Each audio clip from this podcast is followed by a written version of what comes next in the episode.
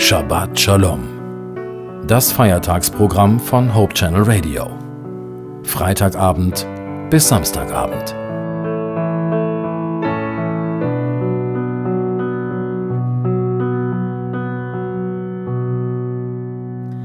Willkommen, liebe Hörerinnen und Hörer zur Andacht auf Hope Channel Radio.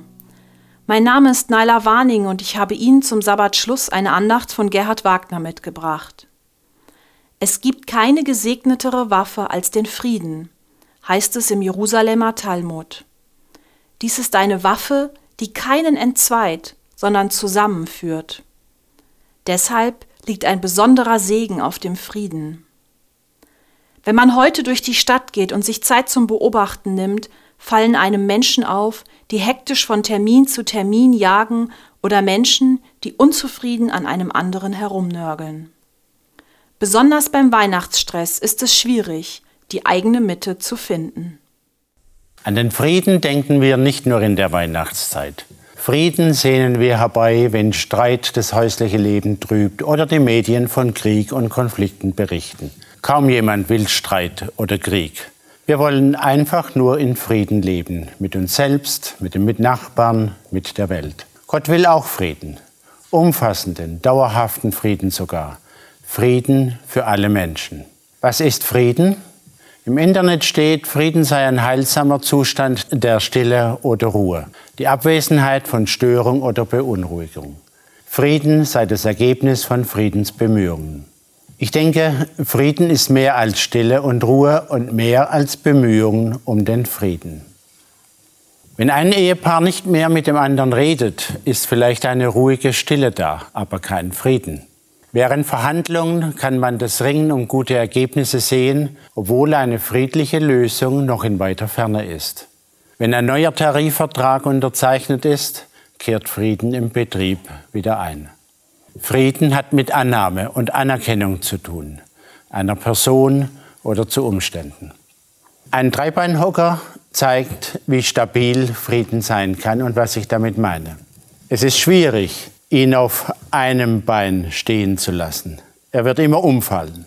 Auf zwei Beinen ist er schon leichter aber er bleibt trotzdem immer wieder umkippen. Erst mit dem dritten Bein bleibt er wirklich sicher stehen, auch wenn der Untergrund uneben ist oder die Beine unterschiedlich lang sind. Drei Stützen geben Stabilität und Standfestigkeit.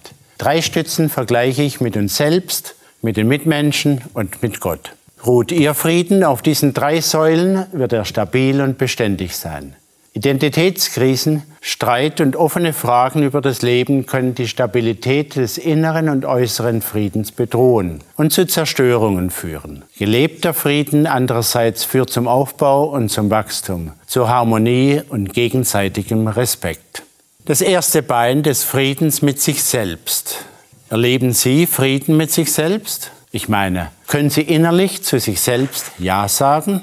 Das ist nicht selbstverständlich. Viele Menschen sagten mir, dass sie mit sich selbst unzufrieden sind. Selbstannahme fällt nicht allen leicht. Jugendliche haben damit zu tun, erfahrene Menschen genauso. Sich selbst anzunehmen ist schwierig, weil nicht alles an uns uns gefällt. Betagte Menschen wollen die Zeit zurückdrehen, anderen gefällt die eigene Nase nicht oder sie leiden unter ihrem sozialen Status.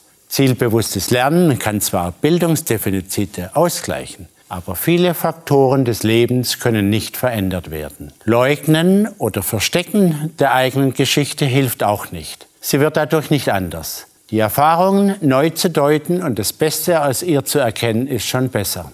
Was Sie ändern können, fragen Sie?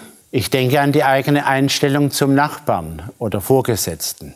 Je nachdem, wen wir hinter diesen Menschen sehen, einen Feind, werden wir kaum Frieden finden. Wenn wir ihm aber einen guten Menschen sehen, dann werden Sie ihm aufgeschlossen und freundlich begegnen. Wer die eigenen Möglichkeiten, Grenzen oder Prägungen kennt, wird mit Konflikten und belastenden Situationen überlegter umgehen als jene, die ständig mit ihrem Schicksal hadern. Ich denke an einen halbseitig gelebten Mann, der nur noch zwischen Bett und Rollstuhl pendeln kann. Er sagte dieser Tage, ich bin dankbar, dass ich meine Welt in Freiheit planen kann. Er hat seine begrenzte Situation angenommen und will sie so gut wie möglich gestalten. Dieser Friedensstuhl hat ein zweites Standbein. Es steht für den Mitmenschen. die Welt um uns herum. Wer für seine Mitmenschen dankbar ist, sieht ihre guten Seiten und lebt in Frieden mit ihnen. Für manche ist dieser Frieden nur Hoffnung oder gar Utopie. Es gibt unterschiedliche Möglichkeiten, die Beziehung zum Nächsten zu gestalten. Man kann die Mitmenschen freundlich oder wie Feinde behandeln. Wir können Frieden stiften oder Beziehungen vergiften. Wir können das Gute und Schöne im Leben sehen oder die Ungerechtigkeit beklagen und dann Gott, die Regierung oder die Gesellschaft für alles Böse verantwortlich machen. Versuche, die Mitmenschen, Ehepartner oder Verwandte nach den eigenen Vorstellungen zu verändern, werden letztlich scheitern. Wir werden immer unsere Umwelt beeinflussen, zum Guten oder zum Negativen. Was immer wir tun, wir tragen etwas zur eigenen Lebensqualität und dem Frieden in unserer Welt bei. Wer sich für den Frieden einsetzt, wird das Beste aus seiner gegenwärtigen Situation machen wollen. Wer resigniert und aufgibt, überlässt den anderen die Gestaltungsmöglichkeiten. Frieden und Dankbarkeit stellen sich ein, wenn wir Unveränderlichkeiten annehmen können und die Möglichkeiten der veränderlichen Bereiche so gut wie möglich nutzen. Ich denke an einen Asylanten, den ich einige Jahre betreute. Er sagte mir, ich bin dem deutschen Staat so dankbar, dass ich eine Unterkunft und Versorgung habe. Womit habe ich das verdient? Er war weit gereist, hatte viel Geld verdient und flüchtete aus seiner Heimat, weil die neue Regierung ihm fast alles genommen hatte. Zunächst war er ärgerlich und enttäuscht über seine Situation. Dann aber suchte er Gott, studierte seine Bibel und kam zu unerwarteten Ergebnissen. Unser Hocker hat noch ein drittes Bein. Das dritte Standbein des Friedenshockers vergleiche ich mit Gott. Schon oft hörte ich Klagen gegen Gott, wie er Leid und Unrecht zulassen kann. Ich kenne andererseits viele Menschen, die Gott danken und ihn anbeten, trotz einer Welt voll Ungerechtigkeiten. Wie kommt das? Wahrscheinlich fällt es uns allen schwer, Ungerechtigkeit der Welt und die allzu menschlichen, zerstörerischen und fatalen Entwicklungen der Menschheit anzunehmen.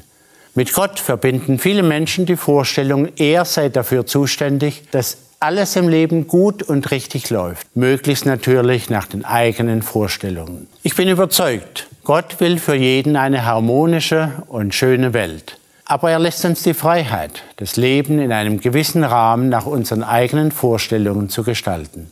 Auseinandersetzungen und Kriege waren oft die Folge davon. Damit das große Ziel einer heilen und friedlichen Welt zustande kommen kann, kam Gott persönlich in Jesus Christus auf unsere Welt und kümmert sich um uns. Das ist die Botschaft, die nicht nur in der Zeit des Advent gilt. Als Jesus geboren wurde, verkündigten die Engel den Menschen, Ehre sei Gott in der Höhe und Frieden auf Erden bei den Menschen seines Wohlgefallens. Wer Gott anerkennt und ihm die Ehre gibt, wird schließlich Frieden erleben. Die heile Welt des inneren und äußeren Friedens wird Gott schaffen. Schon heute können wir diesen Frieden Gottes erleben, als einen Zustand der Stille und der Ruhe. Wie ist das möglich? Wir können Gott nicht unmittelbar sehen. Viele verstehen ihn darum nicht immer oder denken, es gibt gar keinen Gott. Um den Frieden Gottes zu erleben, ist unsere Bereitschaft wichtig, einen Gott anzuerkennen, ein Gott, der Frieden schenkt oder zumindest Frieden schenken will. Wenn wir Gott für alles Unrecht und Leid verantwortlich machen, sollten wir auch seine Bewahrung vor Unglück sehen. Wer hinter positiven Entwicklungen Gottes Wirken erkennt, der kann auch Vertrauen zu Gott entwickeln und Frieden mit Gott erleben. Wenn Sie sich und Ihre Welt aus der Hand Gottes, eines liebenden Gottes sogar annehmen, tun Sie sich leichter im Leben. Wer hinter allem Guten und Schönen einen allmächtigen und liebenden Gott sehen kann, sieht mehr. Er sieht das Unrecht in der Welt, aber er sieht ebenso auch einen Gott, der Grenzen setzt, wenn auch sehr weit gesteckte Grenzen. Ich bin überzeugt, es gibt diesen allmächtigen Gott, der jeden Menschen liebt. Gott leidet mehr als wir am Leid dieser Welt. Er lässt Menschen Entscheidungen treffen, die zum Streit führen, und er lässt sie auch einen friedlichen Umgang miteinander pflegen. Ich bin überzeugt, dieser Gott will, dass wir zunehmend die Welt, und selbst und Gott besser verstehen und annehmen können. Sehr oft habe ich beobachtet, wer mit Gott ins Reine kommt, nimmt sich selbst leichter an.